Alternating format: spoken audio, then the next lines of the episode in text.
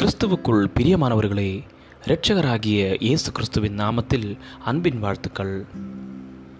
காலந்துளிகள் மூலமாய் இன்றைக்கு தேவனுடைய வார்த்தைகளை தியானிக்கும்படியாய் தெரிந்து கொண்ட வேத பகுதி யாக்கோபின் புஸ்தகம் ஒன்றாவது அதிகாரம் இருபத்தி ஒன்றாவது வசனம். உங்கள் உள்ளத்தில் நாட்டப்பட்டதாயும் உங்கள் ஆத்துமாக்களை ரட்சிக்க வல்லமை உள்ளதாயும் இருக்கிற வசனத்தை சாந்தமாய் ஏற்றுக்கொள்ளுங்கள்.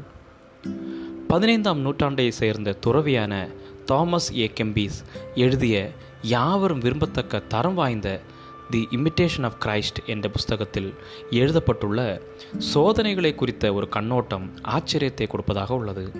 சோதனைகள் வேதனைகளையும் கஷ்டங்களையும் கொண்டு வரும் என்பதில் கவனம் செலுத்துவதற்கு பதிலாக சோதனைகள் பயனுள்ளவை ஏனெனில் அவை நம்மை தாழ்மைப்படுத்துகிறது நம்மை சுத்திகரிக்கிறது நமக்கு கற்றுக் கொடுக்கிறது என்று எழுதியுள்ளார்.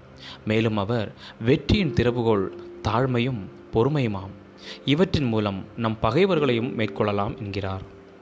தாழ்மையும் பொறுமையும் என்னுடைய சோதனைகளை நான் இவற்றின் மூலம் சந்திக்கும் பொழுது நான் கிறிஸ்துவோடு நடக்கும் வாழ்வு எவ்வளவு வித்தியாசமானதாக இருக்க முடியும்? ஆனால் நான் அடிக்கடி வெட்கத்தோடும் ஏமாற்றத்தோடும் பொறுமை இல்லாமலும் என்னுடைய போராட்டங்களிலிருந்து வெளியேற முயற்சிக்கிறேன். சோதனைகளும் இன்னல்களும் வெறுமனே நம்மை பயன்படுத்துவதற்காக வருவன அல்ல.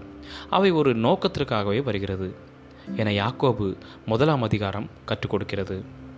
சோதனைகளின் வழியாக மனவேதனையும் பேரழிவும் ஏற்படும் பொழுது நாம் தாழ்ந்த இருதயத்தோடு தேவனுடைய கிருபையையும் ஞானத்தையும் தேடும் பொழுது அவர் ஒருவரையும் கடிந்து கொள்ளாமல் யாவருக்கும் சம்பூர்ணமாய் கொடுக்கிறார். தேவனுடைய வல்லமையினாலே நம்முடைய சோதனைகள் போராட்டங்களின் மத்தியில் நாம் பாவத்துக்கு எதிர்த்து நிற்க திராணி உள்ளவர்களாகிறோம். அப்பொழுது நாம் ஒன்றிலும் குறைவுள்ளவர்களாயிராமல் பூரணராயும் நிறைவுள்ளவர்களாயும் இருக்கிறோம்.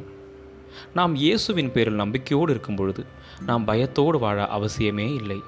நாம் அவருடைய நேச பிள்ளைகள் நாம் சோதனைகளை சந்திக்கும் போதும் அவருடைய அன்பின் கரத்தின் உள்ள அமர்ந்து சமாதானத்தோடு இருக்க கடவோம்.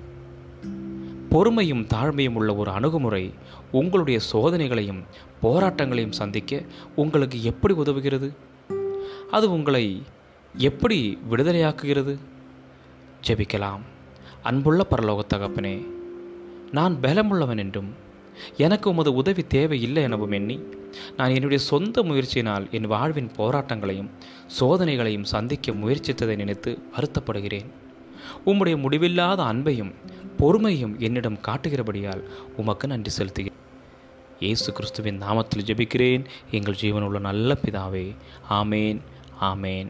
God bless you all